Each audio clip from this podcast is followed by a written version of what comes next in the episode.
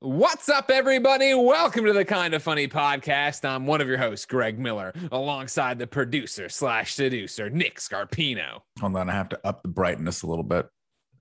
Everybody, wait. Yeah, if you're an audio perfect. listener, Nick needed up. Now it's brightness. perfect. He does Now look better. perfect. I hate it, but he does look better. I mean, it worked.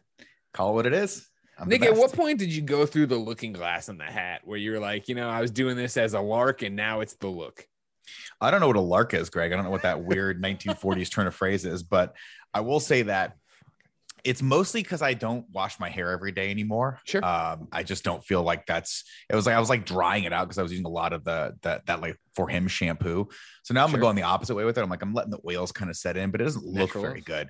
And I just don't feel like doing it. I don't want to put a bunch of crap in it. So I need other hats. The problem, and I know you're saying, why don't you wear the kind of funny hat? Great question, Greg.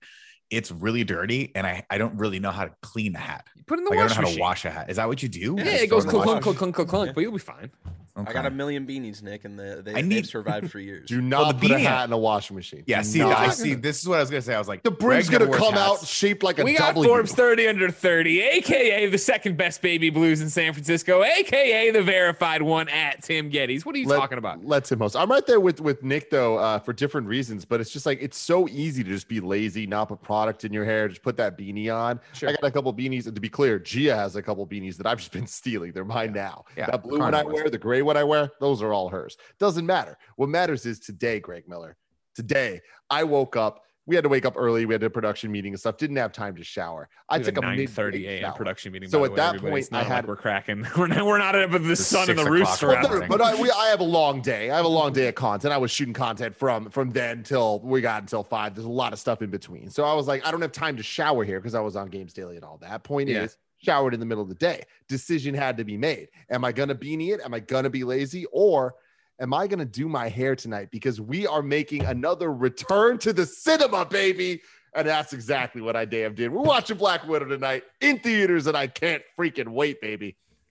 Now, speaking of course, he just heads with a fidget God, I hate the spinner. fidget spinner so much. I, I just carry on a camera ring, so I mean, I understand. We're all That's fidgeting. what my beard's for. I just do this. Speaking all of the cinema, ladies and gentlemen, we have a very special guest today. He is the managing editor at Fandom. It's Eric Goldman. Hello, Eric. Hello, gentlemen. Nice to see y'all. Pleasure to see you. How excited are you to be going back to theaters? I'm very excited. I mean, uh, I think it was was it Feb- uh, April 21st. I was fully vaccinated. Uh, my week after my second shot, and I've gone to a, a lot of movies since then. Yeah. Aggressively going to the movies. Uh, it had been very difficult for me to not be going to the theater. So uh, yeah, I'm all about that theater life. It's of funny because I don't know Eric Goldman, uh, ladies and gentlemen, you have missed out. Eric Goldman worked with us at IGN for years and years and years. How long were you at IGN, Eric? I was at IGN for 11 years. God damn, that's Yeah. crazy. That's I know. crazy. And then uh, what? You went from there to Marvel? Is that right? Yeah. Yep. And then you went from Marvel now to Fandom. Yep. Awesome. And so, like, movies have defined you forever. pretty much i was the uh i was how dorky were you as a kid i was uh pre-internet i was buying variety as like a ninth grader so i could find out really what was dorky. filming and uh, keep super up with the production Where were, were you living in LA? Yeah I, I grew Okay. up in LA. I feel like I- that's more acceptable. I, uh, you're like in Iowa.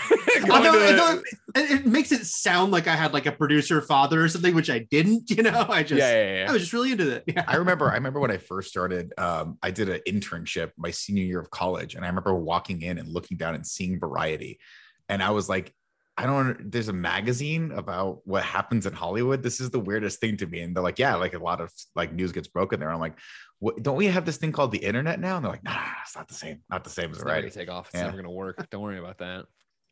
Um, Eric, you're here for a very special reason. Hmm. Um, what was it? Uh, uh, last week, I believe. Oh, yes. Hold on. Tuesday, June 29th, actually, at 12:59 p.m. Out of the blue, apropos of nothing, Tim Getty slacked me. We got to get Eric Goldman on the Kind of Funny podcast one day just to tell his craziest name drop stories.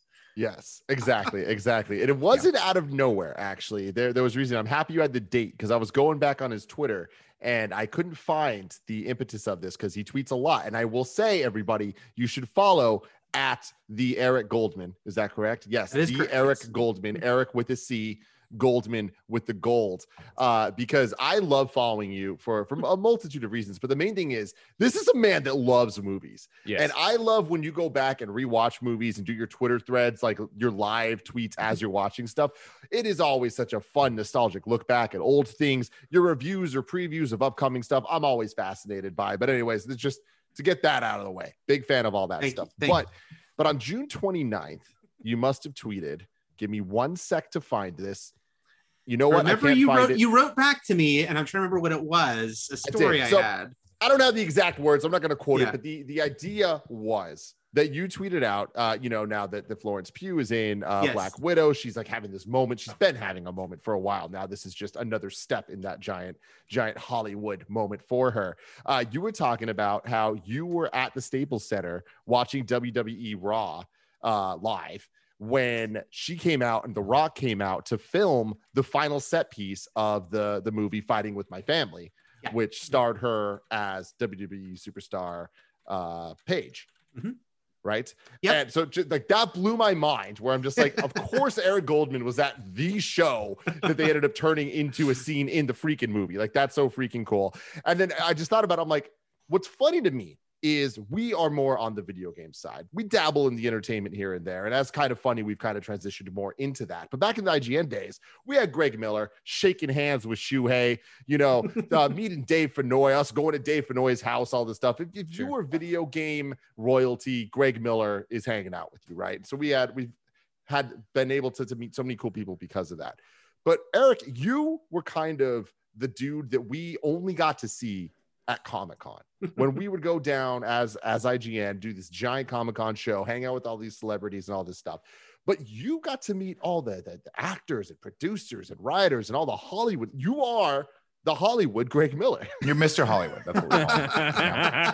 Yeah. So I wanted you to come on, and I want this to just be a no holds barred. I want you to just name drop. I oh, want you to just have fun here. I want to hear stories of set visits you've been on over your illustrious career. I want to hear about you know people you hang out with, like like that would be interesting to people. It's like, oh shit, that's a famous person. Eric's just friends with them, and you can't act like you don't have those because we've all been to the Comic Con parties. Which, by the mm-hmm. way, Comic Con parties are the best industry parties. Period across any industry. great. Yeah, they're I don't care what it is. But every single time we're there, we'll be there and just be like, oh shit, I'm just lucky to be here. This is some free alcohol. That's pretty dope. And you look over, it's like, oh, that's the cast of Game of Thrones. And it's like, oh, wait, that's Eric Goldman, just with the cast of Game of Thrones. That's pretty cool. That's pretty cool. And rinse and repeat, Game of Thrones could be a blank space. You just put any popular movie or TV franchise, and Eric Goldman's hanging out with them. I love it, and I want to hear all about it.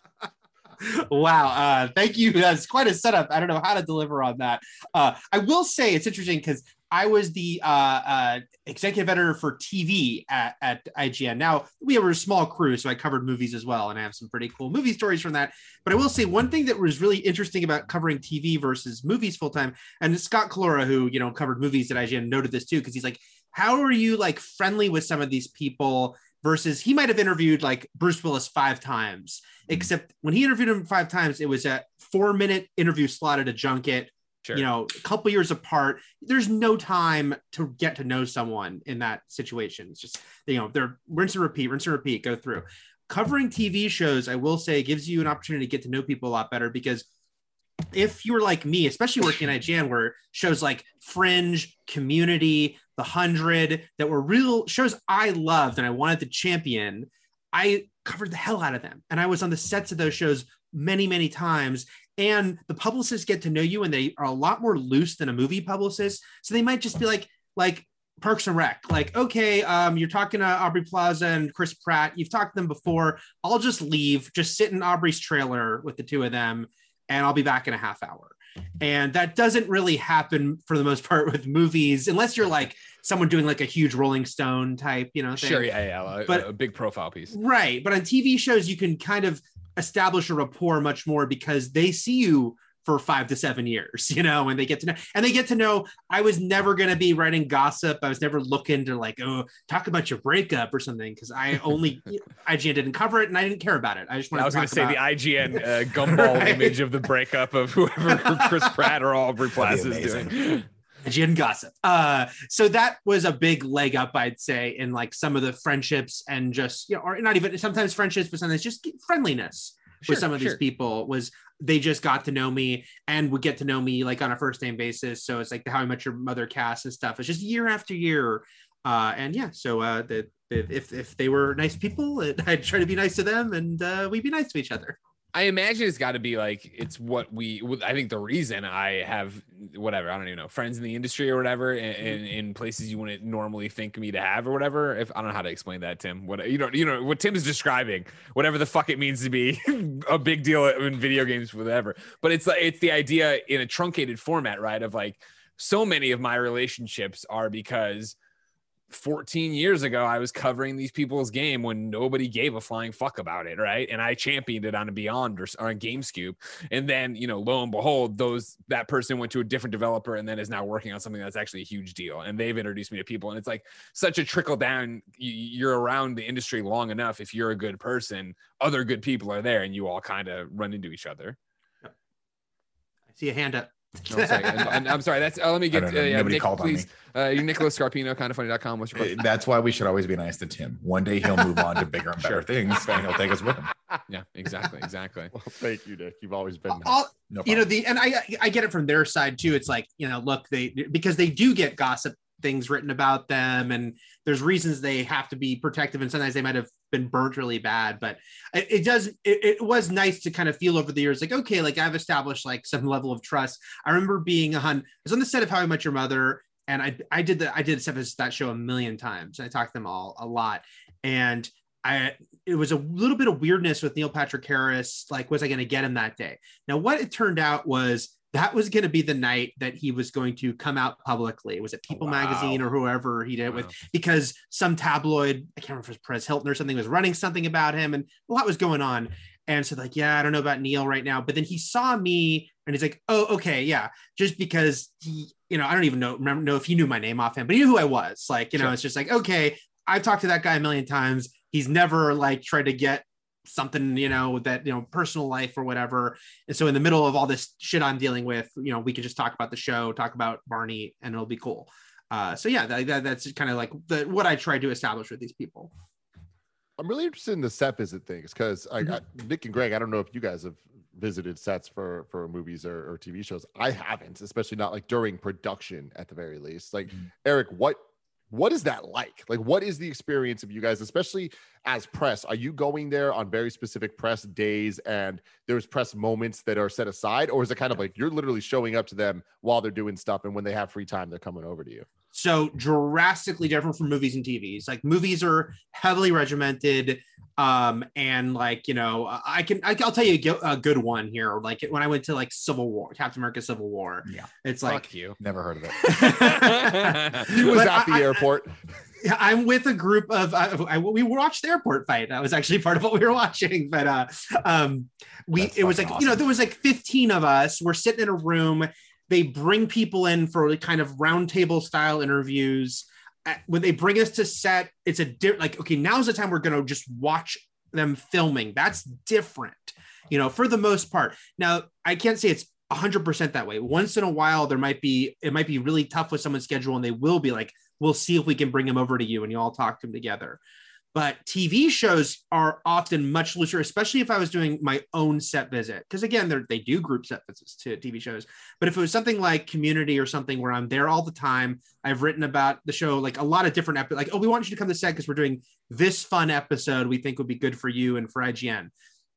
So I'm there, and that is way more loose. I might be there for hours just sitting, chatting with people, and then it would totally be like, oh, uh, Joel McHale's having lunch, just sit with him and chat.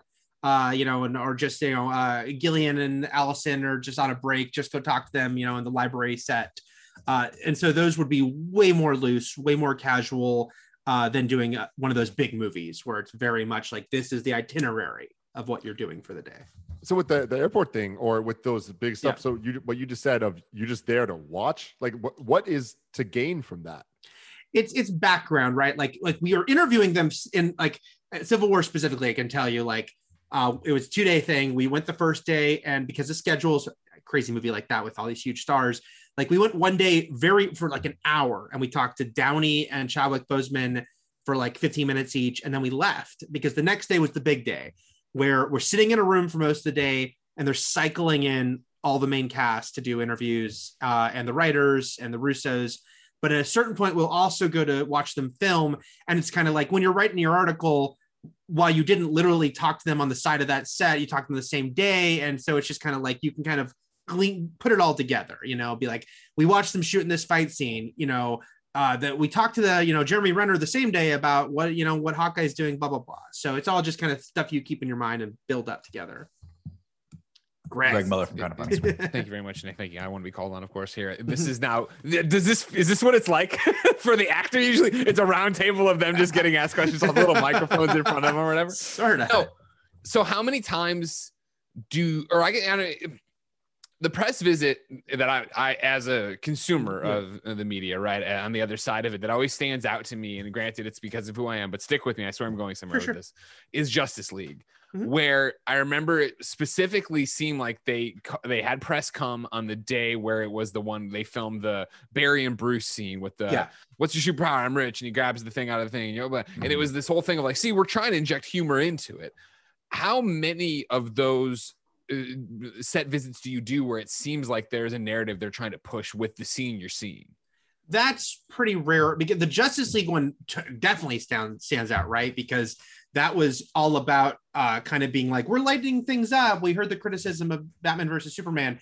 Uh, you know, Jim Vejvoda did that for IGN. The thing that you knew that they were trying to turn the tide on you know what people were thinking was they let them run that right away set visits on the big movies they embargo that shit for like a year sometimes very frustratingly so i mean civil war i can tell you was very frustrating because it's like they embargoed it for like two weeks before release after so much stuff had come out that you feel like ah nothing we got that day will feel fresh anymore Gotcha. um so the fact that justice league was like come to set and you can run it this week. that that said everything like that they they wanted to get messaging out about that movie right then and there. So we're going to bring a bunch of set people to set kind of show them what we're doing show them barry allen being like a much more light comical character bouncing off batman.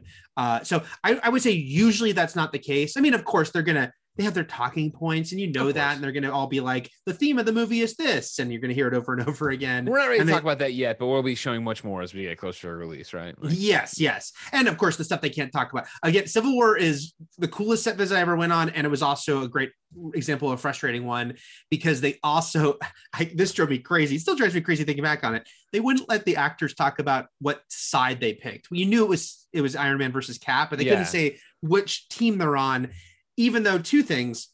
A, it's going to be in all the marketing. Like, like I said, by the time we could run on our the thing, poster, you're all going to the see the posters posters literally facing gonna off, yeah. But then so funny. they let us watch because we did all the interviews first, right? And so everyone had to be so coy, Elizabeth Olsen, about she makes a choice based on blah blah blah. But then, okay, let's go watch them shoot some stuff. They have been keeping this secret all day, and then it's like it's Team Cap. We watch them all lined up, you know, run Yeah, yeah, together. So we're like, but but you wouldn't let us talk about That would have been great content. Why couldn't we have brought that up for sure? It would have been. And when I read that, I remember when I wrote that article, I had to like reverse engineer it, be like, okay, uh, Jeremy Renner said, you know, I think Clint made a choice based on, you know, who he is, but we're going to act like I knew he chose Team Cap at that moment and fuel that into it. This is So- probably, and I, I know Tim wants the names. Tim wants the celebrities. We'll Sure, get sure. All right, we'll get that. Yeah, we'll yeah. get to whoever poured a drink on you at a Comic Con. But eh, from the actual, like, uh, I, this sounds weird, I guess, but it's I, I think it's actually fascinating if you're not with us, right? Of like, not in a bad way, but IGN, at least when we were there, was super, you know, uh, uh split, right? It- there- there- We always talk about the wall between advertising and editorial. Mhm. I feel like honestly, there was that between games and entertainment, and part of that was the distance. You're in LA and we were in SF, Yeah. so I don't know much about how you uh, do your craft. So for me, when I was writing about games, right, often when there was an embargo, which was rarely ever a year or something to that, right, Yeah. like. I would stew on it a long time, and then closer I got to embargo, actually write it. For Mhm. something that's a year out, are you writing that in the week after you saw it, and then putting it into a zip drive somewhere and just letting it sit until it's time? That would have been the smart thing to do, but, but no, no. It just you're it- instead it's the like, oh shit, where's my audio of those interviews? Gotcha. That is, uh, you know, because they'll send the email, especially when you've sat on it for a year. It's so funny when you finally get that email saying like, you know, attention, the embargo lifts uh, on this date.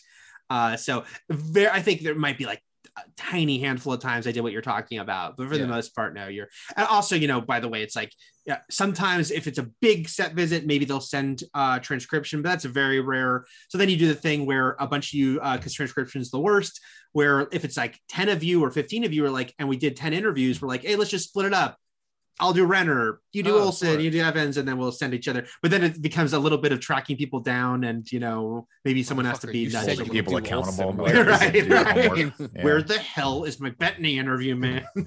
so with that a little bit of just kind of the, the teamwork of it uh, uh even because i know on the video game side it's like you know we know people when people are Yeah. uh, previewing a game or whatever we we kind of have an idea of who's seeing similar games for you guys i know you're more on the tv side or at least Mhm. were uh but you're homies with all the movie people in your experiences on the big movie sets because i know you're a franchise guy you're a fan of movie franchises am. again going back to the twitter I, we see it all but Sure, sure. uh have there been times where you've seen things shot that aren't in the movie i'm not talking about just different takes but like radically different like a different character dies or a different character does a cool thing or stuff like that I, of course, I'm totally blanking on specifics right now. I've never seen anything that was like altering the story big. I know I've seen them shoot little moments and stuff that I was like, oh, that was funny or that was cool. I wonder why they didn't make the cut uh, of something. But yeah, I can't think of a time where I watched them like film something that was just like totally different. And again, I, the big, huge movies I've been on, I've been on the set of, you know, so many movies, but the big, huge ones I could probably count on, well, if not one hand, one and a half hands.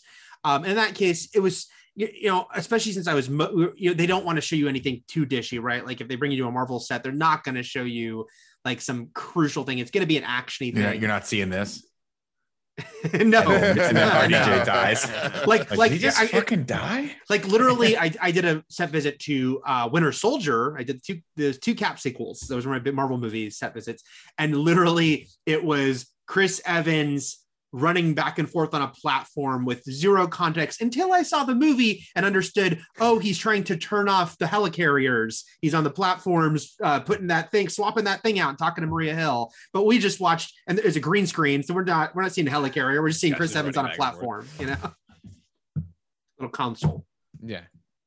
Well, here, this sounds like a good point before we get into Tim giving you wanting all the dirt. sure. Uh, this, ladies and gentlemen, of course, is the kind of funny podcast. Each and every week, twice a week, we come to you with whatever bullshit it is we want to bullshit around about. If you like that, you should head over to patreon.com slash kind of funny, where of course you can write in to be part of the show. You can support it as a Patreon producer. You can get your name read. You can watch it ad free. You can watch it with the post show we do each and every episode. You could be watching it right now live as we record it, just like Josh G is, Joe Mertens is, and Mike LR, all on patreon.com slash kind of funny. However, if you have no bucks to toss our way, it's no big deal. You, of course, can wait for it to go up with ads, no post show on youtube.com slash kind of funny and podcast services around the globe each and every weekday.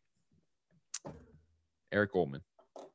Greg Miller. You uh you actually said something that is remarkably similar to something that actually happened to me um about someone spilling a drink at Comic-Con. Sure. Uh I, in this case I won't be specific, but I'll get into the arena. I'll say Okay. a CW superhero Cool. as we were leaving the EW party had had a few Sure. and put their drink on a like little podium that was sitting there but had a, a slanted top to it so put their very full drink on it and it slid and covered my poor wife completely in Oh, beer no. they were very apologetic about it but uh yes she got uh beer drenched by a cw superhero by Like, I hope your show gets canceled somewhere around season four or five.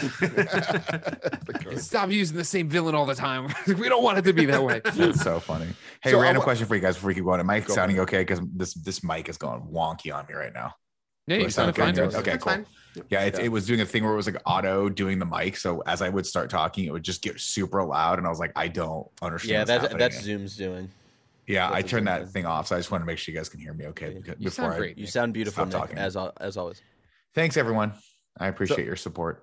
Eric, I want to start start small here. So you were saying you grew up in LA, which is a very Yeah. obviously Hollywood driven Mm. location there. So are you were you when you're growing up and now are you running into like celebrities all the time outside of the workplace? Yeah, I, I mean, uh, so I grew up. I I was an LA private school kid, and if you're an LA private school kid, that means again because my mom was an actress. Uh, but you know, by no means like a celebrity. She was a working actress. But if you go to an LA private school, the parents there, some of them are going to be famous, most likely. Uh, so there were parents that were, you know, pretty damn famous and very recognizable. And then, you know, out of college, I worked retail for many years, and I helped so many celebrities uh, you know, selling DVDs at Virgin Megastore uh, or the warehouse. Just like some huge encounters and some like you you worked know, at a warehouse. I did the warehouse. The warehouse. Yes, That's yes. amazing. yes, I did, and you know, I'd, I'd help Sarah Michelle Gellar and Britney Spears, and just like, oh my Britney God. fucking Spears. I did. wait, I wait, what didn't- year was this? Like what? This what would have been you circa here? like it would have been like circa 2002 or three. Oh fuck, Wow. dude, that's like peak Britney Spears. yeah, Like right with that It's like first shut album. I mean, Fire still. pre pre everyone having us all having a camera on our phone, or I would have asked for a photo with her. But uh, yeah. Oh yeah, I'm sure. Well, I mean, wait five years and all of a sudden she's getting fucking driven driven nuts by the paparazzi. By the way, I just read an, um, that Time article on her, and I'm blown away by all the stuff that's happening with her conservativeship. But anyway, horrible. that's uh that's another story for for a different podcast. I had a yeah, it is and it's a lot of terrible shit with her, but I had a pleasant encounter with her, which and thankfully the paparazzi wasn't following her that day. So I, a lot of celebrity encounters that way, and I, it is true. You'll just see people a lot of random places. So I was I was pretty used to like celebrities in the orbit, but especially working at those two stores because I won't get into the geographics of LA too much, but they were both at the bottom of the hills in LA Yeah. where all the famous people live. So, So it, was very down. convenient. They like would smoke weed, and they're like, I gotta get the newest Lenny Kravitz album. And they'd Yeah. go down. Yeah. They'd go down to the Virgin Megastore, and they'd be like, "Did you ever see anyone like listening at the things that was like super famous? Because that would be that Um, would freak out. I don't think I saw anyone listening, but I just told this story. Uh, Gail Simone on Twitter had asked for like fun celebrity encounters, and I told the time that working at Virgin, um, we had you know some video game consoles set up, and my coworker, because it was a slow night, went over and started playing a Resident Evil game on one of the consoles, and Robin Williams walked up the Oh God, stairs. that's amazing. and he's walking around looking at stuff. And the g- my coworker hasn't noticed that Robin Williams is there because he's playing his Resident Evil game. But Robin Williams walks up right behind him. He's watching him play for a little while, and then he starts riffing and just starts doing a Rob Williams live commentary improv about. And that's when my coworker goes, "Holy shit! Robin Williams is watching would- me play I would lose it. and giving be me live Robin, commentary." It I was was like Robin, I can't focus on this game right now. You have to shut up. I can't do this. I've told this story approximately 3,000 times on this podcast, but I got to tell it. I love this Eric story. here. I love Uh, this story. I grew up like 10 blocks away from Robin Williams' San Francisco house. Hmm. So, and I'm similar ages to his his kids. So, uh, we'd at the cards and comics shop, we'd be buying Pokemon cards together or Halloween. Like everyone would always go to his place because he gave out really dope stuff, all that. But we'd see him just at random stores all the time. And there was one time we were about like 13 and my brother was like 11 and we're at Blockbuster and we're in line and he comes up right behind us and starts talking to my younger brother, So. Greg, who many of you know. And my brother was trying to rent You Got Served, the Mhm. iconic dance movie Of course. uh, with Sure. Omarion, of course. And uh, Robin Williams like looks at it, he pokes it, he goes, he's like, hey, hey, so you, you getting that? My brother's like, yeah, yeah. He's like, you know, I'm not in that, right? Like, what are you doing? Why would you get that? And he was full Robin Williams, like fucking with him. My brother did not handle it well. He doesn't- like Cool totally Greg broke down. Was just like, so I'm so sorry, Robin. And just put you got served like down. It was just like, I'm so sorry. And like Robin was like trying to be apologetic, but it was too late. It's too late. No, you no, no. offended my brother. Once you once you've put Cool Greg in that place, he's never coming out. He's never going to rent another. He probably never rented another movie again. That wasn't Ever Robin again. Williams He was movie. like, I can't do this. That's Robin so Williams funny. might shame me. that is fantastic. Uh, who do you who who have you been like super starstruck by? it?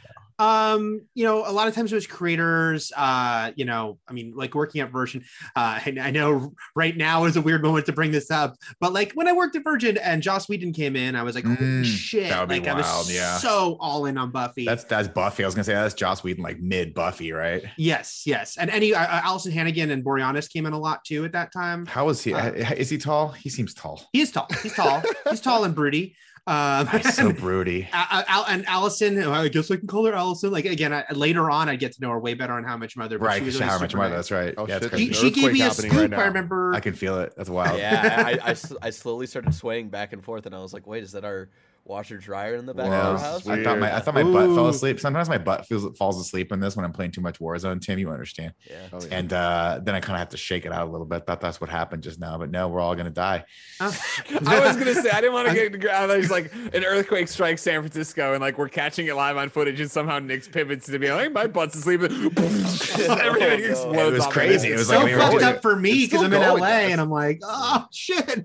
Shout out to Robin Williams though, like uh, being like a SF uh, dude, because yeah, I've run I've run into him uh, before he passed, and only living here since 2008, like three times. Once in the Guitar Center on what is that? Nice. Deviz? Van Ness. or yeah, Van Ness. Uh, once at like this comedy fest- uh, festival that was happening like in Golden Gate Park, like right when I moved to San Francisco, That'd be and then so cool. once at the Green Apple Books. Um, Oh no and- shit! Yeah, over on over was on Clement or whatever. yeah, and he was like Yeah. carrying like two uh two bags like full of like hella books. He's one of those guys that I've, I never I never saw him, but I have friends that that had that just saw him, and they and every single person's interaction with him is the same. It's They say, "Oh my God, you're Robin Williams," and he does something crazy or says something ridiculous, and then Yeah. just drives away, and you're like, "Oh, okay." Oh, which, cool." which is really cool because it's very true the cliche that a lot of people uh, that are like you know on stage very funny uh, kind of go would be like very blank when Oh, you meet them you know Yeah. and i've experienced that too but yeah uh, william That's a lot of that's a lot of stand-ups too. Like a lot of stand-up comics have it's something that I realized when, when you know I started doing it a few years back and I and I was like, wow, there's I was like, man, people hate me, but it's not that. It's that well, some people do hate me, but some people just, I mean, a lot of comics are just very shy when they're not on stage. They have, Oh, yeah. you know, some people have social anxiety, some people have other things. And so you'll meet people and be like, I wonder who, you know, you'll see them on stage, they'll glow and then they just want to kind of rescind into the shadows, maybe smoke Sure. a joint and hang Right. out for a second. But Robin seemed to be the kind of guy that could just turn it on and off whenever the hell he wanted to.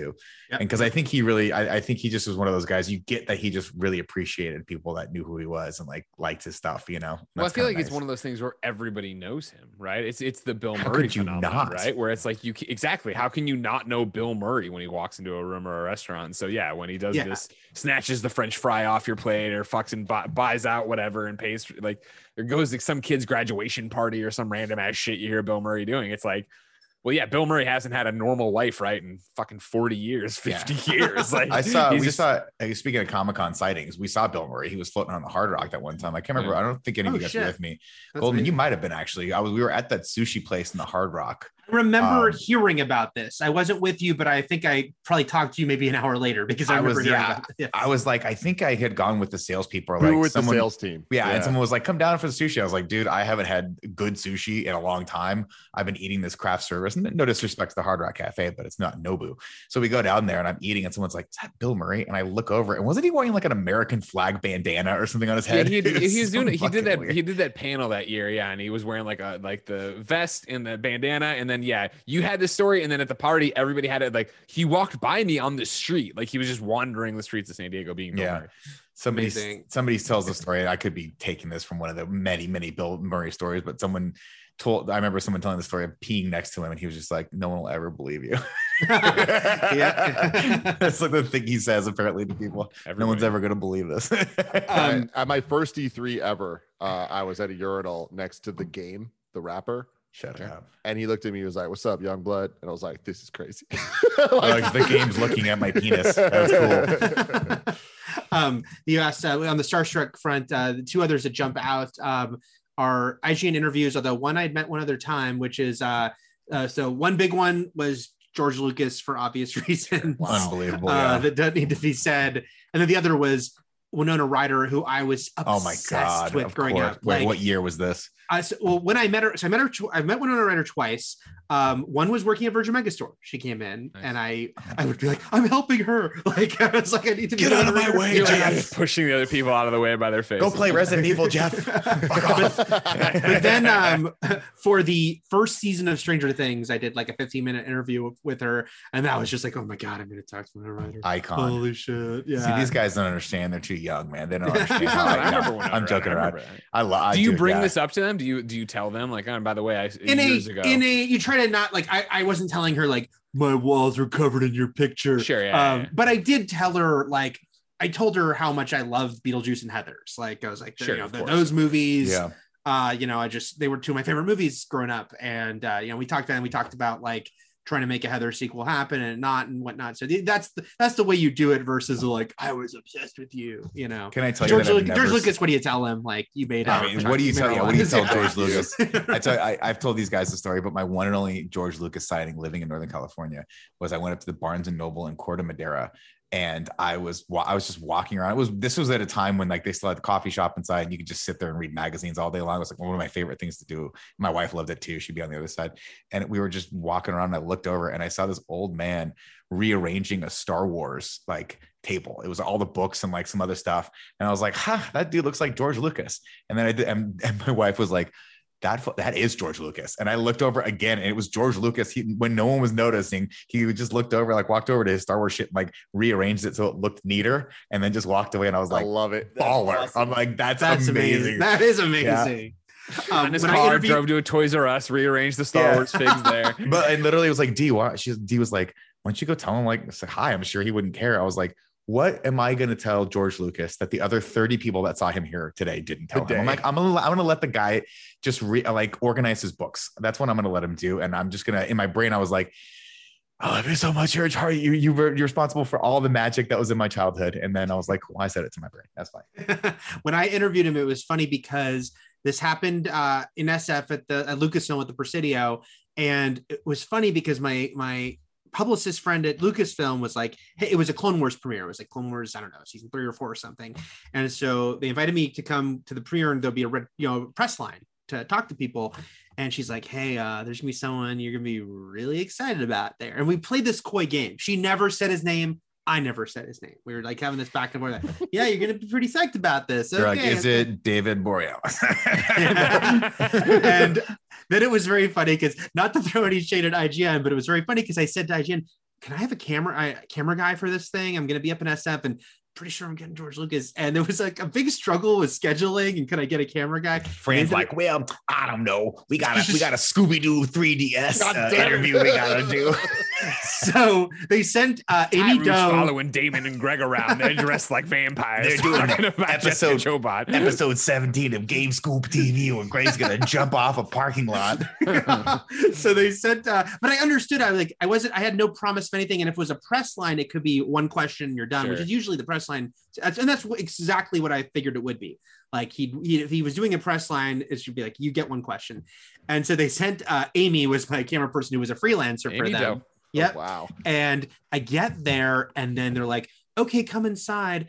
And they brought me into the theater, uh, the uh, Lucasfilm theater, and there he is. And it turns out I was getting one of only two interviews that day. The other was Star Wars.com, and I was the other one. He wasn't doing the press line, and I was getting like 10 to 15 minutes with him. And then I really freaked out because I did not. I wasn't prepped for that. I was prepped for like the press line scenario, uh, and now I was like, "Oh shit!" It's like I really have an interview with this guy. So I'm uh, curious, did, did he recognize Amy? Because I think she had worked for him yes for behind the scenes stuff. she Yeah. she she i don't i don't think she wanted she wasn't sure if she should say anything but then he uh, oh tracy the publicist mentioned it tracy goes Ah, george george do you remember amy and he oh yeah yeah and so they had a little exchange right then yeah, Uh, she she blew my mind one time with that. I was like, "What did you used to do before IGN?" She's like, "I shot all the behind the scenes like docu footage for like the prequels." yeah like, what? yeah, she worked. She worked at IGN, and she was in charge of doing like behind the scenes featurettes through as an as a Lucas employee, and she had done a few of those. I was like, I- I- amazing and then I was like, and then you came to IGN and you work with me and Ty Root. What a step down! What a huge step But- down! but then i was glad they i'm glad they sent her right because then she got to have a little uh, reunion with george that That's day pretty cool. So, That's yeah. pretty cool. Yeah, that would have been that would have been such an interesting job, like just to be flow, like obviously working at IGN and and and getting to kind of just dip a toe in everyone else's shows and movies and stuff like that was such a cool thing. But like, I often wondered, I was like, what what would it be like to work on that a, a movie or a game for two years?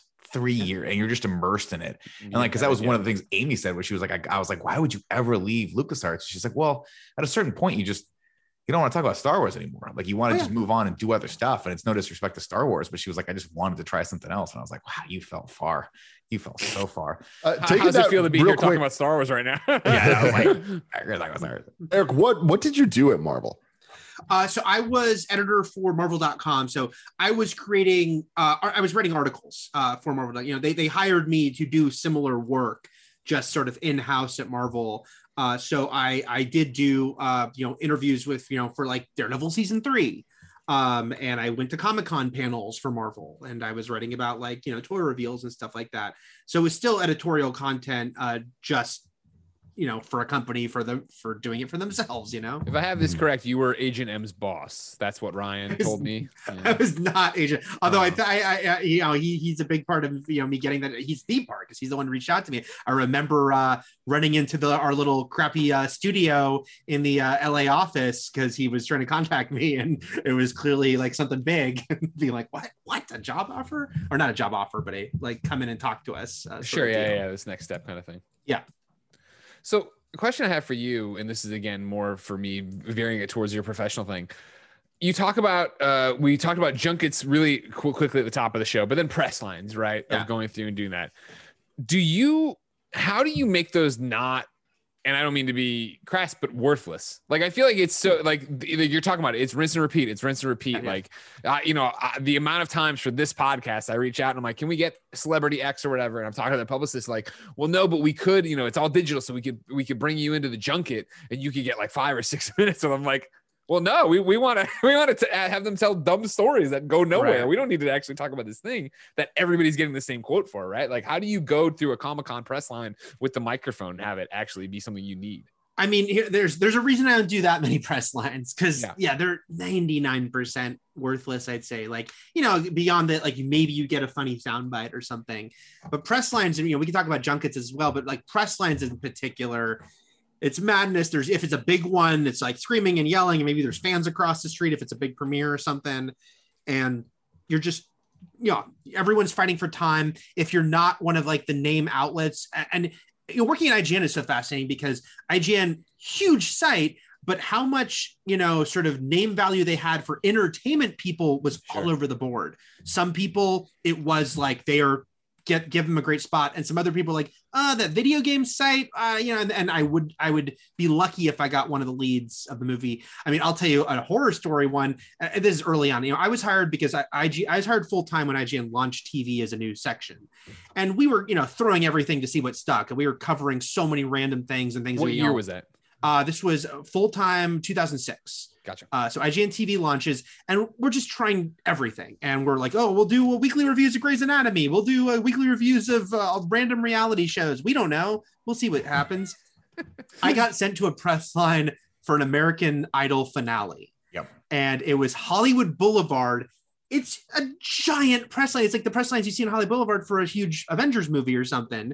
Uh, like a double-sided press line where they're kind of walking all around, fans screaming all this and I think I got one person, and it was like the costume designer. I didn't even get any of the contestants. I didn't get the bottom contestants. I did, certainly didn't get the top four. Yeah. Uh, and it was just was like, why did I just waste like two hours or three hours with driving of my night to come here and do this? So that's like the that's the worst, worst, worst case scenario. Other times, yeah, you might get someone, you might get a big star, and they might tell you something funny.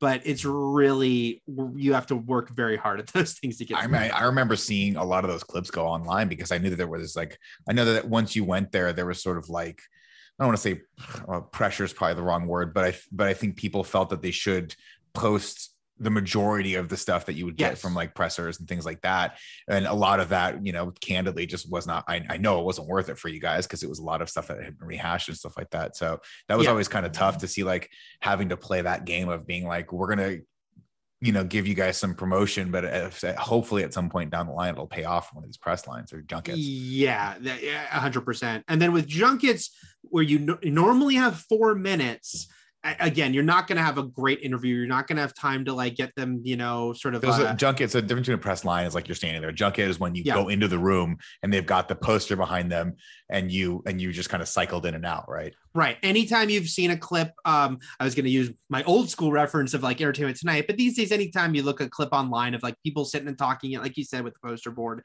that was the junket, and they were probably sitting there. If it's a huge movie, maybe for three days straight. Doing these four minute interviews, and maybe some of those interviews were eight minute interviews because some of the bigger outlets might get a what they call a double slot.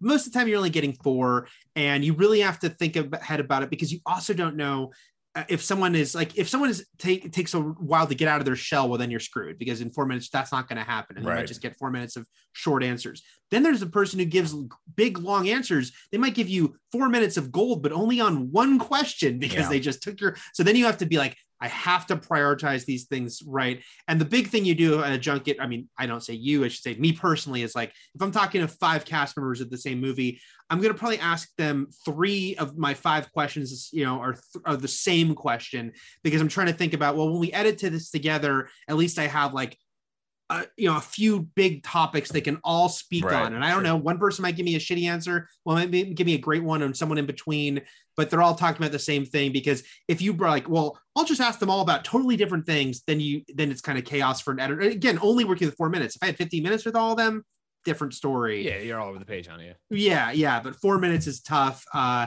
and so you just kind of try to like yeah plan that shit out and have your exact order you're going to ask questions while leaving room for a you know a follow-up that you might not have planned if they give you something amazing that you're just like i have to ask a follow-up because it's a really funny place to go. But yeah they are they're very very tricky. It's been also interesting doing them in the zoom era uh, as everyone's figured that out The methodology behind all this stuff is so interesting to me. Greg and I talk a lot about how video game reviews have changed drastically over the years. Like when Greg first started writing reviews back in like 1982 or whatever it was.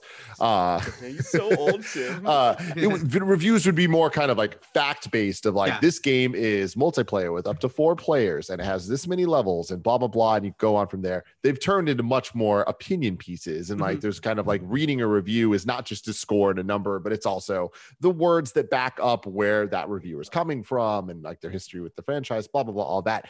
Something i think that's really interesting about the TV side of things that I've always been interested in is how, and we deal with it even uh, at kind of funny a bit of dealing with weekly releases of how to create a cadence for what a review means for that in terms of spoilers, in terms of Yeah.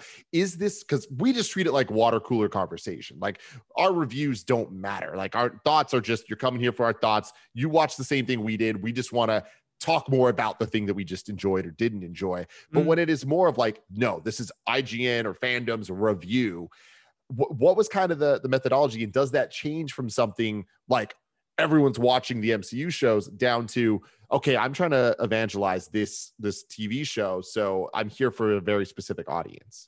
Yeah it, it was interesting because you know again and this isn't just for ign this is, goes across the board that you know there's less and less these days of like what whether you call them weekly recaps or weekly reviews there's just a less of them than there was like when especially like you know around 2010 IGN and a million other sites were doing so many uh, like weekly reviews, episode reviews. The two reasons it's gone away, well, uh, there's more than two, but two big ones is Netflix releasing things all at once, so there's not even like a point to that. Um, and then yeah, just also like there's so much content as we all know that it's just hard to find the shows that enough of your audience are all into to be worth it. But what you're saying is interesting about like yeah the ones you're into personally because it's like look there was a point around 2013 where Game of Thrones and Walking Dead were so fucking huge. And on IGN, they were huge. And like they were guaranteed those weekly reviews were going to be like two of the biggest stories of the week, right? Um, and sometimes they'd both there on Sunday nights, and that would be a whole other thing. Uh, so you do, I mean, you can't approach it like you would whether it's a video game or a movie. You can't approach it in the same way. It's got to be more conversational. It's got to be, especially if we don't have a screener, which most of the time, and you want it up that night and you just watched it and you're like, okay, now you got to get up a review in an hour. So it's going to be more off the cuff. Here's what I thought reactionary. We very quickly were like, yeah, they have to be spoilers because otherwise, like, what is the point, the point? even Yeah. if, yeah, if we're all trying to dance around stuff. Uh, so yeah, you try to figure that out. Then there's there is the side of it of just like championing a show, right? And like the hundred is a great example because I was really into the hundred, and I was like, I want to get IGN's audience into the hundred, and IGN's audience is gonna at first be like, fuck this CW show with these pretty people. I know it's bullshit, but I was like, but I think this show is really cool and dark, and it's like things that would surprise them. So not only did I review it all the time, but I was very specific with the images I picked. And I don't know if any of you ever watched The Hundred, but uh, there was the character Lexa, which is a whole other thing about controversies that happened later with her. But when she was introduced, the main thing was she looked freaking awesome. She had this war paint on, very striking.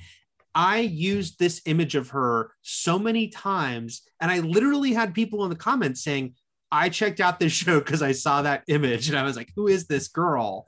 Uh, and I want to see what that's Who from. is So- she? who is she? And so you do, I, I would try to think about that stuff and be like, what? And, you know, yeah, pick the most like the IGN friendly image from this show that I think they'd be Mhm. really into if they check out that I know that at first they're not going to think they'll like. Uh, and, you know, there, there was stuff. And that's a great example too. Of like, I couldn't justify paying a freelancer to cover that because it's not getting the clicks for it Right. but I'll do it myself. I'll be like, I personally want this to be a thing, so I will take time every week to just do it myself. was because- it was it you that was into Nikita? Who got me Yes. into Nikita? Yes, I was I think it was you. I, I remember. Yes, I it I remember didn't write the reviews, but I was very into Nikita. Oh my god, I remember. I'll never forget. Like, I feel like I started watching that show a little bit late. Spoilers. I always, I'm, I'm always late to everything. That's cool. Sure. But I remember, and to this day, anytime that comes up, I'm like, dude, you got to watch Nikita. It was so good, and it was so. it's it's, but it was another one of those weird. I think it was CW, right, Nikita. Yeah, it was one of those weird. C. Everyone's like the CW. That's Gossip Girl territory. You're like, no, you don't understand. This shit gets dark. It is crazy. and then a jacked out Devon Sawa comes in. And, like, And midway De- through Devon's my season two. buddy because of that show. Like that's a perfect example. Uh, because I so love that show. I so like wanted to like you know tell people to watch a show, so I covered the hell out of it. And they frankly were always struggling because they were uh you know a weird fit on the CW, especially that show was era. definitely on the wrong network. If Oh, that yeah. show had been a Fox show, it would have been huge. Yep, I yep. think. If And it so- could like if, if Fringe could have led into Nikita, that would have been like badass for the day. But totally agree yeah. So I, I i covered the hell out of it and i got to know them really well because again they weren't getting that much coverage from the entertainment weeklies of the world uh, who maybe did like a feature when they first debuted and moved on but i was in a position to be like okay i really dig this show this show is actually a very good in our wheelhouse even though it's going to take work to get people to check it out because of the network it's on and their preconceived notions and then i just got to know the cast very well through the years i moderated a couple different panels for them at new Oh, york cool. comic con um, and yeah, just I I interviewed Maggie Q a million times because she's the they'd always come have her come out and kind of do press rounds. They do uh, she'd go and do uh interview at KTLA Channel Five, which is the network that's the CW in LA. And I know they always have me come and talk to her afterwards. Like she would do the newscast, That's and then cool. I'd kind of sit and wait and talk. To yeah, her. I feel like we did we did a press line at some point with her. I don't know if it was for I think you and I did it at Comic Con, but I don't think it was for Nikita. I think maybe it was for something else she was doing. But I remember her being like like seeing you like, hey Eric, and I was like, he's the coolest guy on the planet. like she knows my name. Uh, So I got to ask with that. Hold on, Again, before you do, hey, I- here's what we're gonna do. You're gonna prep the question. Eric can think about it, but then I need we need to tell about the sponsors. All right, so go ahead and prep the question. Tell him what the question is gonna be, Tim.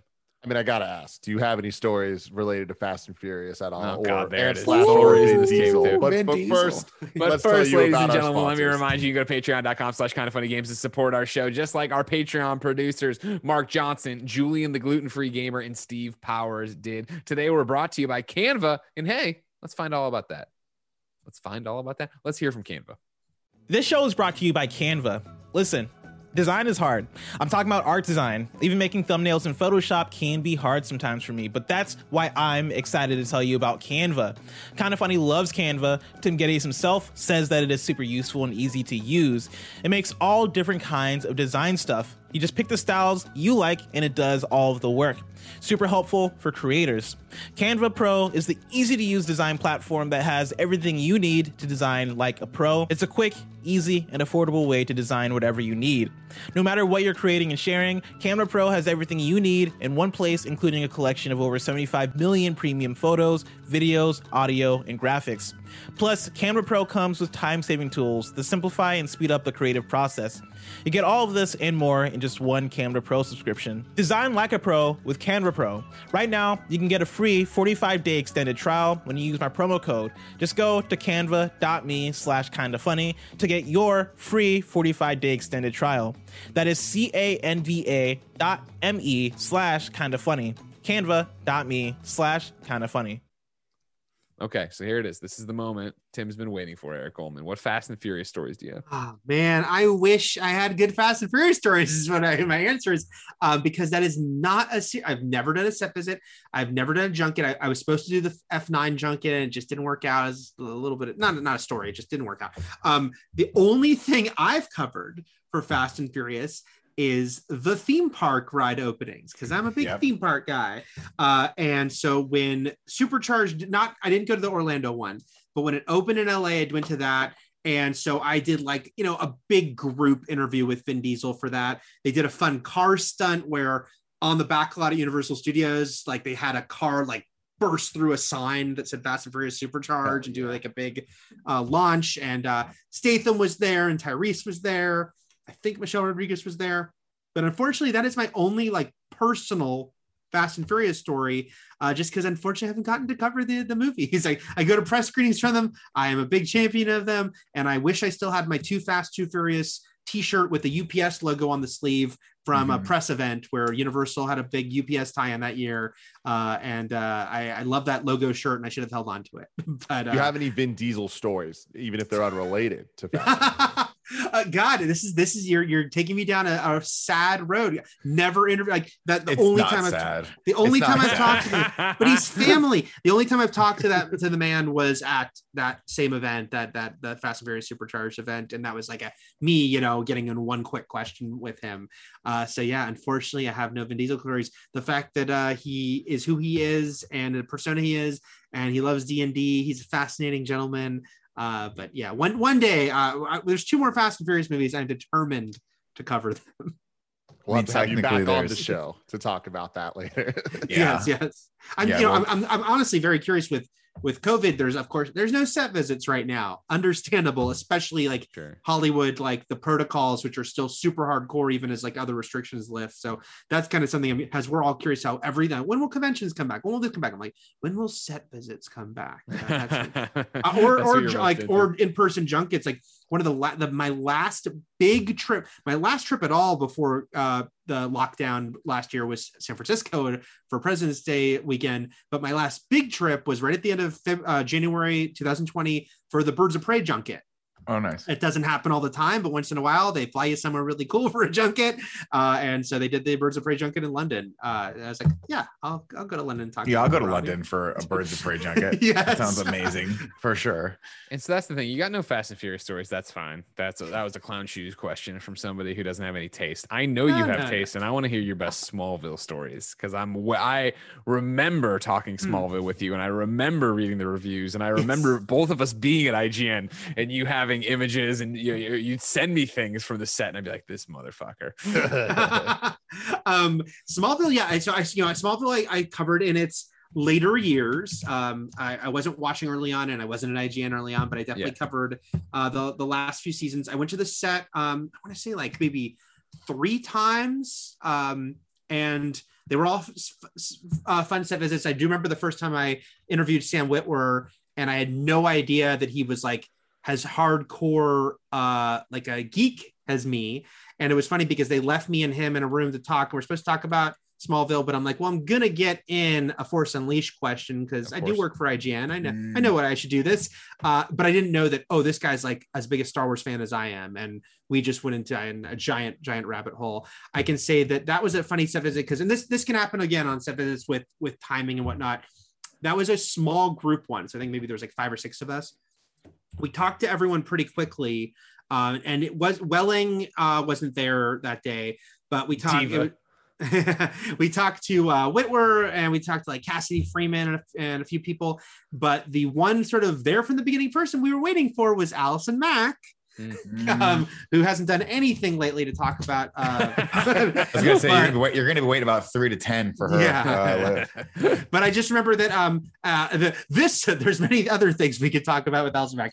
This wasn't her fault. She was filming, but it was one of those things where we were there dramatically long time because we got I think we got there like near the end of the day. We got three or four people very quickly, but then we waited hours for Allison Mack, and it was like almost one in the morning, and she wrapped and I talked to her. The only way to talk to her again because they just wrapped. She wants to go home uh, to do who knows what. Um, but uh, but we did it. So we did a walk and talk as she walked to her trailer. I interviewed her walking along with her, and then outside her trailer talked to her for a while. Um, and then the other there was a, a lot of press lines. Um, Tom Welling uh, at the end because he he kind of not, not not notoriously, just some people do something. He didn't do Comic Con. I don't know if he ever did it. Maybe maybe the first season, but certainly for the brunt of the show. But he came for the final season, and that was a big deal. Uh, that Tom Welling like did the press line for the final season and was there. Um, and then yeah, I'm trying to remember. Uh, um, yeah, just a lot of fun times in the set, like the uh, the the barn set. I've got some fun pictures on. I've got pictures um, with uh, Natalie Abrams, who went from being a reporter to a TV writer and now writes for Batwoman. But she and I are sitting at Lois and Clark's desk, uh, Look at that. being being being all silly. Um, Yeah, Daily think- Planet. You know, I, I, I again, because we were obviously colleagues, but never Yeah. like you know super close again because of the distance. We all, all, everybody always enjoyed partying and hanging out with each other, right? Yeah. But I remember one of the few favors I think I ever asked you for was, can you get me into that Smallville panel, that last Comic Con panel, and you Ah. fucking did it. You got me in. I remember Oh, sitting there. John that's nice Schneider came out. I fucking popped for it. He, showed his driver's license to the audience. Didn't realize his address was on it for some reason, and we Yeah, that was that was always one of the cool benefits of being video, right? Was when these guys needed video guys. There was only one person, one or two people actually uh, toward the end of my stint there down in LA, and if they were spread thinly, the call would come up to Northern California. It would hit Fran's desk. It would sit in his email for about 15 days, and finally, after Eric hit him up 15 times, Fran would be like, "Fine, does anyone want to go to you know help Eric Goldman do this cool thing?" And I'd be like, me and Ty would always raise our Yeah, hands because we were you like, "Of course, dude. We absolutely." First off, it was if it was in LA, it meant we got to hang out with all the LA guys, and second off, it just got it meant we got a reprieve from I mean, video game junkets, which were or video game press events, which were fun, but we had seen those people for nine years straight. I was like, yeah, dude, I want to go to like set visits. I want to do this cool stuff.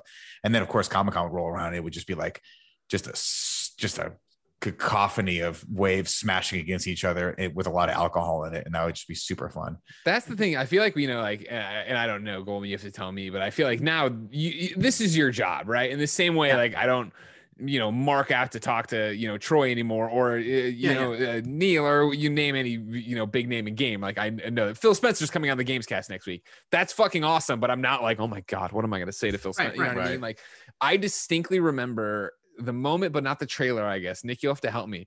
But do you remember when it was, it might have been our last Comic Con at IGN, where it was the Walking Dead cast was on set. It was uh, Andrew Lincoln, it was Chandler Riggs, and they had just gotten there. And we were watching some trailer that just dropped. I feel like it was Yeah. Batman v Superman, wasn't it? Was Or it what- Batman v Yeah, Superman? I I thought think was. it was. I think it was like- Batman v Superman because I remember Darren Brazil being like, "No, check this out," and it was a shot where it, yeah. it fades up, and he's just like, "You bleed, Yeah. you," uh," and it was the cool eyes, And we were and we watched it. We thought it was so cool, and then we turned around and Andrew Lincoln was there. and he Fucking was like, "Can we watch it again?" And everybody's like, "Yeah, Yeah. yeah, we can, Rick We sure Grimes, can, no Governor." problem. We'll play that again for you." yeah, that was always what was cool. I'll, I'll, I'll, yeah, my, my, that was the same event where I turned around and Daniel Radcliffe was just chilling at some point. I was like. I was Oh, like, yeah. is fucking Daniel Radcliffe here? And he was like, hello. He's just smiling the entire time, just looking around. I'm like, this is fucking Oh weird, yeah. Roth and I did that interview. We were very, very, very excited. That Um, was, yeah, it was fun, man. Talk, talk about a guy that just seemed like he was pretty happy go lucky. Radcliffe just was like, cool. I'm Oh, yeah. happy. I'm, I'm here at Comic Con and having a good time. I was like, Jesus Christ. the the two things you're reminded two stories you're reminding me of is um, another Walking Dead one that I think might have been after you guys left, which was just uh, for some reason the Walking Dead when they came to IGN would have these funny moments. Was Lenny James trying his first ever Reese's peanut butter cup? Um, it turned out this had been a topic of conversation with his castmates that he never had one. They walked into our room and they saw we had some, and the entire cast of Walking Dead gathered around him.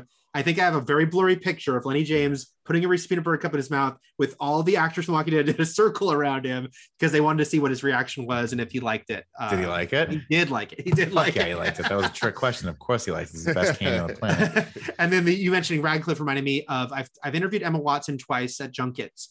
And again, junkets four minutes. And again, they're, they're trying to get you in and out. The publicist is it's so much pressure. Like they're standing Schedule, right? right off camera the whole time, and they're like two minutes, you know, one minute, and you know, giving you all these signals to stop when it's when you're out of time. So with Emma Watson, I'm super excited to talk to her. Way into Harry Potter, I have a tattoo. Um, and the best thing, the best thing ever happened that could happen when you want extra time with someone at a junket, but you know you're not going to get it. Which is, I walked in and they said there's a camera problem, so I was sitting there, and then we got to just chat because Yeah, we- they couldn't film. So for a few minutes, so I got to chat with her.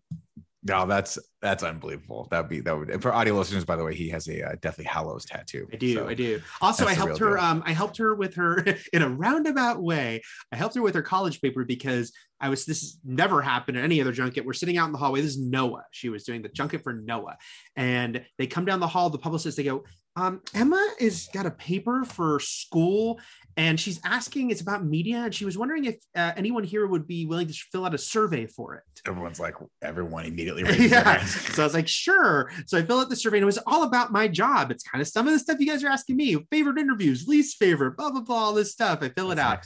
Then I walk in and I sit down with her and they have the camera problem. And so then I'm like, oh, I filled out the survey for you. She's like, you did. Thank you so much. And then she says, can I take your picture? But I like, uh, sure. So Yeah. Emma Watson took my picture, uh, and like uh, for something to go with the survey. I don't. Uh, maybe she still has it. I'd like to believe. That's amazing. Um, you think that and- every once in a while she does the thing that I do, where you'll scroll through the thousands of pictures on Right, her phone, and then she just sees you, and she's like, What? "That guy What? got me. That guy is single-handedly responsible for my degree from Brown University." Oh, Right that, and then you, that is the funny thing is the only other time I talked to her was for Beauty and the Beast with her and Dan Stevens together, and that there was no camera problem this time, unfortunately. And they're trying to get me out of the room, but I'm damn determined to say, How'd the paper go? how'd the paper go?" Yeah. And she goes, "Oh, it went great. I got an A. Thank you." Like you know, thank you. I, I- we we had some joke about I helped her graduate or something. So That's uh, hilarious. I love I, that. I got my moment with Emma with her. These are all the great moments. What are the bad moments? What are the bad interviews? I He's mean- not gonna say the No, bad I'll, s- oh, the, moments. the one I'll say, it's almost it's funny when it becomes like everyone when, when you kind of understand that there's an understanding that we can all say it because it's just an, it's, it's not Is it Bruce Willis? not Bruce Willis, who I talked Okay. to for GI Joe 2, and he was fine, if not like the most outgoing person. But the the worst one by far was um uh Tommy Lee Jones, who Oh, everyone talk, like uh, you know, people on Twitter will talk about all the time in my field because he is a notoriously bad, cranky, curt interviewee. It was Men in Black 3. Um, it was funny. Chobot was there and she told me, Oh God, like she told me it was just as bad as everyone had been saying because she talked to him first. Um, and then I went in there and I was wearing I was wearing a swag jacket. I was wearing a National Geographic jacket that was given to me as swag. And I made a mistake. I should have lied, I realized, because he goes, I will sit down and he's got his grumpy Tommy Jones face, but then he sees it, goes, hmm, National Geographic, work for them? And there's a little bit of excitement in his voice. And I should have just said yes. Because I go, oh no, because in this free, he goes, Oh, I did something for them. And I was like, it felt like that was the only thing he was responding to was There was maybe like I that work- glimmer of hope for the, the, the light through the door, and then it slammed. It was over. Yep. And then I'm a- instead, because like I said, four minutes, but you don't know how quick or slow people will be. So sometimes you have, if you have eight questions, you get through two. In case of Tommy Jones, I came with like 10 or a dozen because I knew he was supposed to be giving quick answers. I blew through them. I I, I ended it early. I ended my four minutes early Thank you for your because time. it was like one word, two word. I remember asking him because this is Men in Black 3. So I was asking about like seeing Josh Brolin play him and what was that like. He's like, did a good job. He's a good actor. Like, oh, okay. All right. That's about the longest. I remember whoever cut that, whether it was like uh, Kyle or Anthony, was like, we joked about how little they, if you watch that junket package, Tommy Jones has one tiny soundbite because it just wasn't anything. Just wasn't you know? Yeah, yeah. yeah. Like like uh, the other Brolin and Will Smith were like actually very like outgoing and gave me a lot. Yeah, so that, that was my worst. Uh, and I, I I wrote it on Emma Watson's paper and uh, I told you just now. I was I, I love reading IMDb trivia and who knows how much of it's true or false or whatever. I'm, I'm sure they pull some of it from articles and stuff that you've written. But one of the things that was heartbreaking was reading the IMDb trivia on Batman Forever and realizing that Tommy Lee Jones and Jim Carrey did not get along because Tommy Lee Jones was just a dick to him the entire time. He It would was not just- sanction his, his buffoonery. That was the quote, right? I do not. Yeah, sanction exactly. your When he came in, and Jim Yeah. Carrey's like, "I'm a huge fan." He's like, "You are terrible, and I hate all your movies, and I won't sanction your buffoonery." He's like, He's like, "Ooh, Jesus, it's gonna be a fun God, project working brutal. on you." So And making Tommy this and in a more positive light here, uh, Eric, for the party scene, like Comic Cons or wherever, it's like who are some people that are just fun, celebrities that Uh, are just fun to be around. um the uh agents of shield cast was always pretty fun. Ming-Na is great. Uh s- always sunny guys are great Oh, I I bet. go and I, see. I go way back with them. This is interesting because when I started IGN, um, I, Always Sunny season two was premiering soon after, and I hadn't watched season one. And and uh, actually, it's funny. I, I think this was even early with like the Fox of it all, of like you know when IGN was part of like uh, uh, Fox Interactive Media. Fox Interactive Media, yeah. So we were doing a lot of FX stuff, and Always Sunny. I watched the screeners of season one. I go, this this show's funny as hell. And so I was being sent to the season two press line, and the season two press line was frankly pathetic because at the time no one watched this show. That's why they added DeVito to season two, and there was maybe five press at the press line. And me and uh, Corby Gosh, who I became friends with, I don't think she really covers stuff anymore, but we were really into the show. The other three reporters gave like just uh, wri- written questions in and out. About two weeks later, I go to a press event, the TCA press tour, and it's a big, huge Fox FX party. And there's all these big celebs, and they're all being swarmed. But the Always Sunny guys are there, and they're being ignored. And Charlie Day walks by me, and Corby, that same person, and, and sees us go, and he goes, "Hey!" And we go, "Hey!"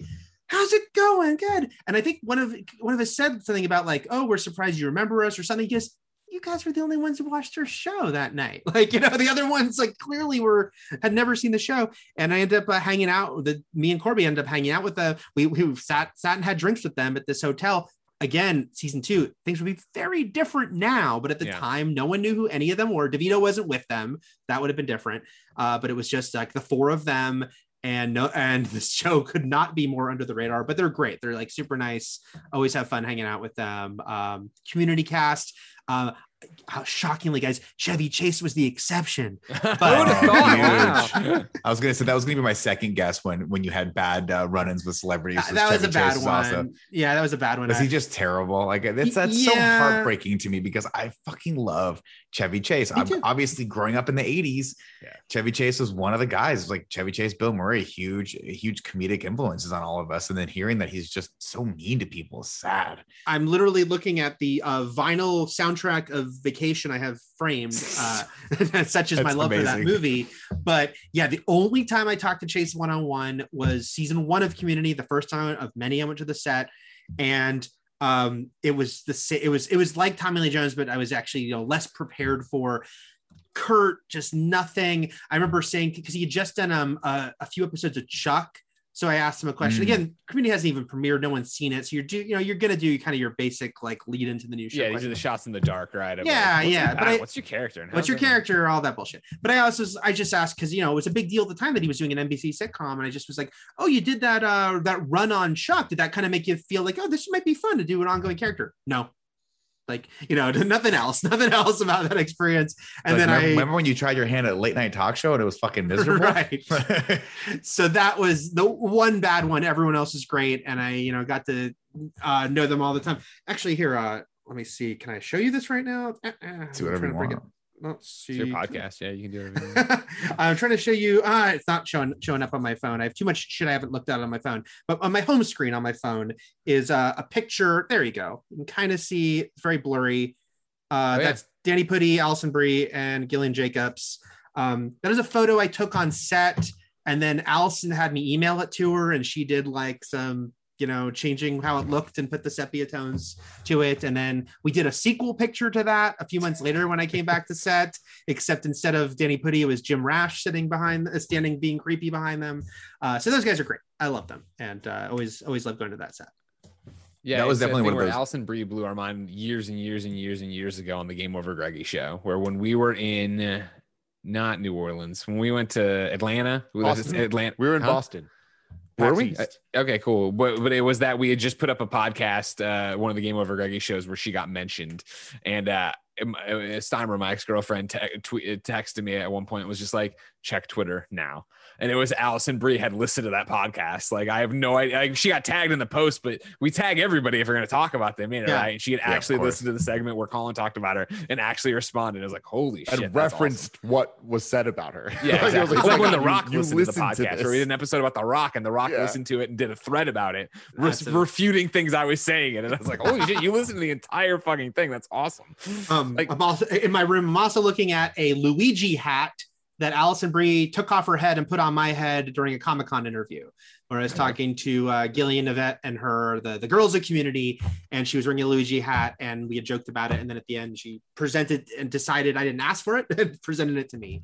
Uh, so it's sitting there. Um, and then the cool, I mean, the cool thing with LA is like, you know, just random stuff like I've seen, I saw when Alison Brie had like a, um, a trio, a girls, a, a singing trio called Girls. Um, and I went and watched them at the Viper Room, and Danny Pudi came Fuck, out on awesome. stage and like freestyle rapped with Alison. And it's just like, I was like, all right, this is pretty cool. Here's my question for you. Why does the industry hate everything I love? Why did they cancel Glow? I don't understand why they don't give her more seasons of Glow. Great It's a great show. Uh, I mean, don't don't get me started on Netflix's decisions and wow, the, yeah, that's a heartbreaker, heartbreaker. They fucking. Goldman, they fucking they they cancel the show, which is great. Great cast, great character development, interesting thing that you've never seen before, which is like female wrestlers in the 80s. And then they do every documentary is fucking seven parts. I watched the six part, like a 17 part documentary about an art theft. I get to the end of it, they're like, "And we never solved it. And I'm like, fucking kill whoever What was the produced point of this. this? What is the point of this? But at least Give we me have more Cobra glow. Kai, Nick. Where's Betty Gilpin? Maybe Yeah, they're maybe that's their brand now. No closure, whether it's oh documentaries Oh my or god! fiction. It's like I oh. understand. I understand they have a business to run, but like, why not you just make one million dollar less and just fucking give me glow? Give me more glow. Yeah, no, I agree. The fact that it got that renewal for the final season and then got taken away, and I understand they couldn't film during COVID, but just give us a Come TV movie, some sort of closure. Mark, Mark Maron's at the comedy store every night. Knock on the door and tell him to come back and film season three of that or whatever we were on. Get in the car, Done. Mark. We're finishing this. Come on. Get Let's over go. here. Yep, yep. I concur. I went to the premiere of season one of that, and uh, Dolph Ziggler was there for you wrestling heads. I was excited. That's fun. I don't Yeah, that's the that other thing too. You're see, like, it's funny. We're talking about movies. We're talking about the things that are framing you are. Talking about TV. We're talking about. We haven't talked about it, but horror movies you're super into too. And then you're such a huge wrestling fan too. Mhm. Uh, You're I am. You, you fit so in perfect. You're just a perfect fit with us. You- Wait. Oh, I have a question for you. I was going to ask you before we started, but I'll start. I'll just anyway because this is what this podcast is. Are you watching Hacks? Do you watch Hacks on HBO? Okay, so I, I've seen a few episodes and I love it. I just I, So because there's 10 million things to watch and see and read. I've not finished the season, but I love what I've seen of it. I just It started only watching it like man. yesterday, and I'm like almost through with it. Me and me and my wife, uh, we're just like we're gonna keep watching this all night, and it just that stoked it into me because I think I think the actress from Always Sunny is in that, right? Doesn't she play the daughter? Yes, she's Yeah. she's the Kaitlin She's- Olson. phenomenal in it. Yep. Phenomenal. I don't want to spoil it. Did you get to her piano scene yet? No, Uh, but I got to the jewelry scene and it's hilarious. And they're like, "Wait," she's like, "Didn't you go to rehab?" She's like, "That's only for pills and powder, baby. Liquids on the diet still." It's just fucking great. Yep, yeah, no, she, that, that, funny. that show's really great, and Kaitlin Olson is awesome. God bless it. Watch Hacks. Watch Hacks. Watch Nikita for Christ's sake. Yes, Jean Smart's in it. Jean Smart's N- N- Nikita, you know, it was one of those shows that because it did hang by a thread every year, but when they and they gave it a renewal for what at the time seemed insane, but now in the streaming era doesn't for only a six episode final season. But I was like, guys, I'll take some closure over no closure. So, it, you know, yes, I wish it was more episodes than six, but if you're going to give me an ending versus these shows that just never end, I'll take the six episodes. Now, what's your read on Bosch on Amazon Prime? I am not. I'm, I've, I've, I've, I haven't given Bosch a fair shake. Okay, I- okay, yeah. that's fine. We'll I do remain think I neutral on think. I think it's amazing that they're doing a spin-off immediately about Bosch.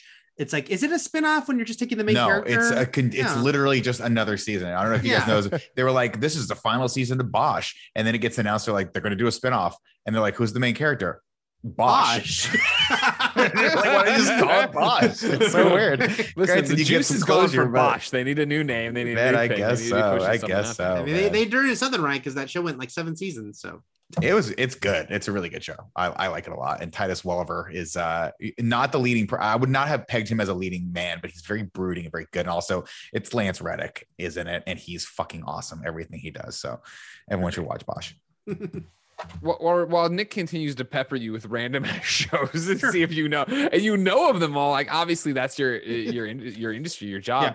This is such a goofy question. I, it's, it is like you're on some panel and I'm in the audience, but how, what is your normal day? Like, how much do you get uh, to, to get to watch and consume on a daily basis versus writing or podcasting or doing anything else? yeah, and then, like, how do you balance? Like, I, I'm assuming your wife is into your shows as well. Then you watch you watch stuff with her. a lot, but not always. And she'll you know, like she'll have phases where she's like really into them, and then she'll have phases where she's like, I'm all about uh, Discovery Plus right now, and I'll be watching uh, Flea Market Flip, and I'll watch those with her at dinner, um, Yeah. and then we'll watch different stuff.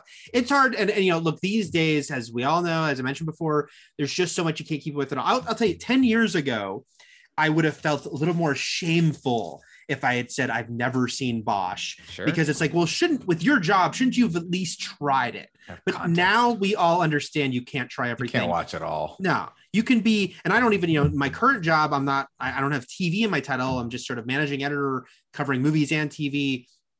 But I know people who are full time TV critics. You know, Alan Sepinwall, uh, my friend at Rolling Stone, he can't watch everything. He can try to sample a lot, but there are some things you're just gonna be like, I can't check that out. And it's maybe later when you will hear all the buzz, and you'll be like, okay, I'll, I'll circle back to that.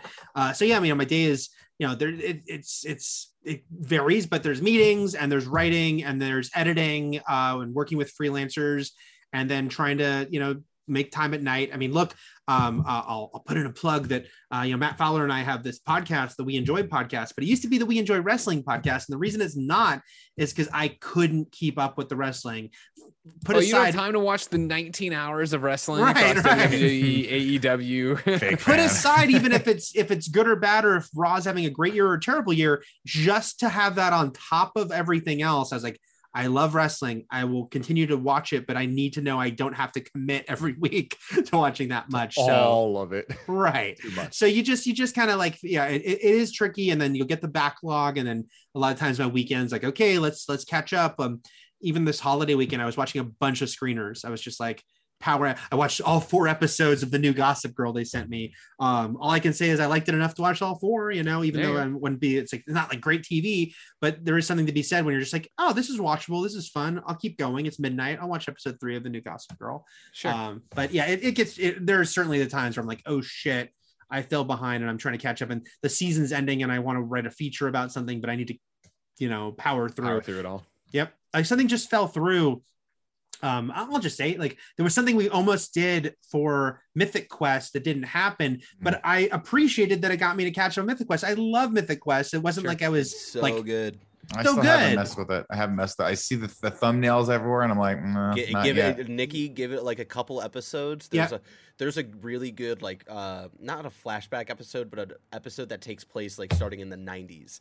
Once you get to that episode, that's when like both Alyssa and I were both like, oh, we're in. This It's- show is fantastic. It's deep on my list right now. Unfortunately, I've got a backlog of the 17 documentaries I have to watch on Netflix that are all 13 parts, and all three parts of Fear Street, which I haven't even started yet. But apparently, there's two more movies that I got to catch up on now. there are, there are. Well, the, the third one, the second one debuts tomorrow and the third one a week. So you, you got some. That's a weird schedule for them. Like, what? I wonder what the the I wonder what the choice was for that because these The- are feature length films, right? They are feature length films that were made to be released theatrically, and I think originally were going to be maybe released. I, I might be wrong here, but I think they're going to be released like a month apart or something when it was supposed to be theatrical. That's so they were just hell. like, "Fuck it, we're gonna put them out a week apart so from each other." Netflix bought it, and I think it's like, well, this isn't like a series, so our thing is releasing like a series all at once. But I guess we'll yeah we'll space them out as like a three week thing. So 'Cause I saw the first one, I was like, "Oh, it's like Stranger Things meets Fear." I'll or, or Scream rather. I'll watch this. Fear would be interesting if it was Mark Wahlberg, but um, I was Let like, "Oh, in the this." I was like, "This sounds cool." And they're like, "By the way, there's two more coming." I'm like, "What? That's overwhelming." uh, that movie, uh, that that the distribution company, I'm forgetting who, the company who made it until early last year had a distribution deal with 20th Century Fox. So there's the the universe where Disney is releasing these movies through 20th right now. Okay, but instead, the deal last lapsed and Disney didn't renew it, and they went with Netflix. So man, uh, it almost was Disney's Fear Street. that'd be crazy. That was bonkers. but Disney at this point owns, you know, American Horror Story. So we live in They own always- everything. always I think they own Tim. Actually, we're not quite sure, but I think Tim That sold to. Disney a while yeah, back. when he went down to happy for. Avengers Campus, I'm pretty sure they that was when Yeah. they signed the Oh, yeah. contract. It was worth it. It was I still haven't been to Avengers Campus, by the way. so- Oh, you're gonna love it, Eric. I Can't know. wait. I know. I just Uh, went to uh, uh, uh, Orlando though two weeks ago and rode the Velocicoaster at Universal Orlando and Oh. Chef's Kiss on that one. That was a, a great, great ride. Eric, I want you uh, to stick around. Obviously, we have a post show to do, but Okay. the the topic of the post show will be Matt Fowler. That Oh, that is it because I need Cool. I know obviously Matt Fowler just like I know you through IGN. Of course, Matt Fowler uh, was at IGN for the longest time. Still freelances there, freelances Mm-hmm. with you now at fan, fandom and stuff. But used to do the just the most Uh, the most amazing wrestling recaps. I think he still does it, but not for IGN. I'm, I'm mixing stories, but Matt's wrestling recaps are amazing. But mainly, I want to talk about the fact that you were childhood best friends that have been together and worked together forever, which is the most outrageous thing I've ever heard in my life. If like, Yeah. imagine if Poe was on the kind of funny podcast full time. Like, I can't get over the fact you were able to do it. Uh, but Eric, thank you so much for coming through the main show today with us. No problem. Great to be here. Thanks for having me, guys. Uh, where can people keep up with you? Uh, fandom.com, you'll find my articles. Uh, like you said, the Eric Goldman on Twitter and Instagram, and uh, the We Enjoy podcast, wherever podcasts can be listened to. podcasts like this one because of course this was the kind of funny podcast each and every week twice a week four best friends gather around this table each coming to bullshit with each other whatever about whatever they want to bullshit about i forgot to tell you at the top of the show andy got bit by snakes again i'm sorry he got bitten course. two Oh my god, right that's I didn't even notice he wasn't here. I know right well you know andy over here well, he That's was talking kinda about hyperlight drifter he was like Yeah. tv and movies i got nothing to I've say been hearing him scream from the other room, and I just like I wanted to the go help snakes him are out. still biting him But like Eric was telling so many great stories, I was I was so enraptured. I, didn't even understand, wanna help If he can't find his way out He's of his okay. own room with some snake bites on his eyes, then he's fucking doomed. Remember, ladies and gentlemen, if you want to support us, if you want to get your name read, if you want to get your questions read, if you want to watch us record the shows live, you can go to patreon.com slash kind of funny. Do it all there. Of course, support the broadcast. But if you have no bucks tossed away, no big deal. YouTube.com slash kind of funny, roosterteeth.com, and podcast services around the globe each and every week, twice a week. Right now, though, we got to go to patreon.com slash kind of funny. Do that post show. So until next time, it's been our pleasure to serve you. All right, Mr. Goldman. Matt Fowler. How the fuck did you meet this kid? And then were you just like aligned the entire life of like, well, you know, we should do. We should write about things. We should write about movies and TVs and the, and the, the wrestling. Um, I met Matt. So the thing is, I, I grew up in LA. That is truth, but uh, it's a little messier to explain that. I, as while I grew up in LA, I lived for just two years in New York, seventh and eighth grade. Uh, my mom post divorce is like, I'm going back to New York and I'm taking my kid with me. Um, and we went to New York, and that's where I met Matt um, at, at my uh, school there. And he is my classmate, and we quickly bonded over all the geeky shit we all we both loved, and we became friends. But the fact is, I'm sure we wouldn't have remained, uh, I shouldn't say sure, very likely wouldn't have remained friends, especially in a pre internet world, pre cell phone world, if it were not for the fact that his dad lived in LA. Hmm. So while I, after eighth grade, went back to LA and that's where I went to high school, Matt would be in LA for the holidays and all summer with no friends there because he was a New Yorker. And so for that reason, we would still see each other through high school. You know, a couple times a year he'd be out and you know, then we could go to the movies during the summer. So that's just how we retained our friendship. Um, and then yeah, college, like he was going to UCLA, even though I was in Boston for college when I was, you know, sometimes I'd be home before he got out for the school years. We got, you know, go to movies and stuff. Um, and then yeah, after after college, he he moved out here and we we became roommates. Uh, he was uh, my roommate when I was working at the Virgin Megastore, and yeah, just just uh, stay. And then yeah, at that, at that point, at that point, now we're living in the same city again for the first time since seventh grade. This is like, right after college, and then we move in together, and so uh, that's you know basically solidified. Not again, we obviously uh, stayed friends the, the whole time, and then yeah, just uh, after that, we you know we lived together for a few years, and he got married, moved out. But when I worked at IGN, I knew he was a good writer, um, and we talked about covering wrestling as well. And yeah, brought him on board. So that's that. That's how I've known him that long, and have like crazy running jokes, and you know things. you know, can talk about you know shit that happened to us in Manhattan in seventh grade. Uh, going back. It's outrageous, guy. man. It's outrageous. Yes, yes. Yeah, I can't imagine. I mean, I know, uh, you know, Tim kind of does it working with Kevin, right? Like, and like even getting Alfredo into IGN and now having a Rooster Teeth, all these different things. But it's like so outrageous to me that, yeah, talk about something in seventh grade that would then be, you know, I don't know. I guess it's because I, you know, I ran away from my old life first in Missouri and then out here where it's Right. like, it's so weird. And it's weird to see people out here that I know from in my old life. Like, uh, one Yeah. of the, when we, that Halloween, I, we, Jen and I went and volunteered at the Children's Hospital like one of the people there was a, a guy volunteering was a guy I went to high school with. And it's just like this really weird mashup of this life I haven't thought about right. And at the time, what 12 years, and then suddenly it's like, or I guess even longer than that, actually, more like 16 years, and then there it was on top of me. Yeah, it's weird for me because you know obviously I grew up in LA, but most of my high school friends don't live in LA.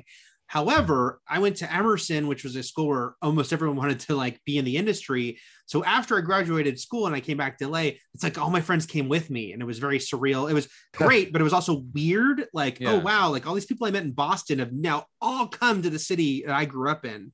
Um, now Matt, we didn't go to college together, but it kind of it felt grouped in with that because he moved at the same exact time. Like he was going to NYU at that point, but then he moved back to LA and kind of became integrated into my college friends because we were all just out of college working retail jobs and you know matt matt was now part of the crew. We all we, we were we were really stupid like not stupid just funny to think back that after college like me and like 10 of my friends we all lived on the same block in sherman oaks it's like we it. didn't we didn't we didn't want to give up the dorm life just yet so we all lived in like three different apartment buildings. And Matt was my roommate, so he was the only non-Emerson person. But then we all just obviously hung out, and they accepted him nonetheless, even though he didn't go to same college.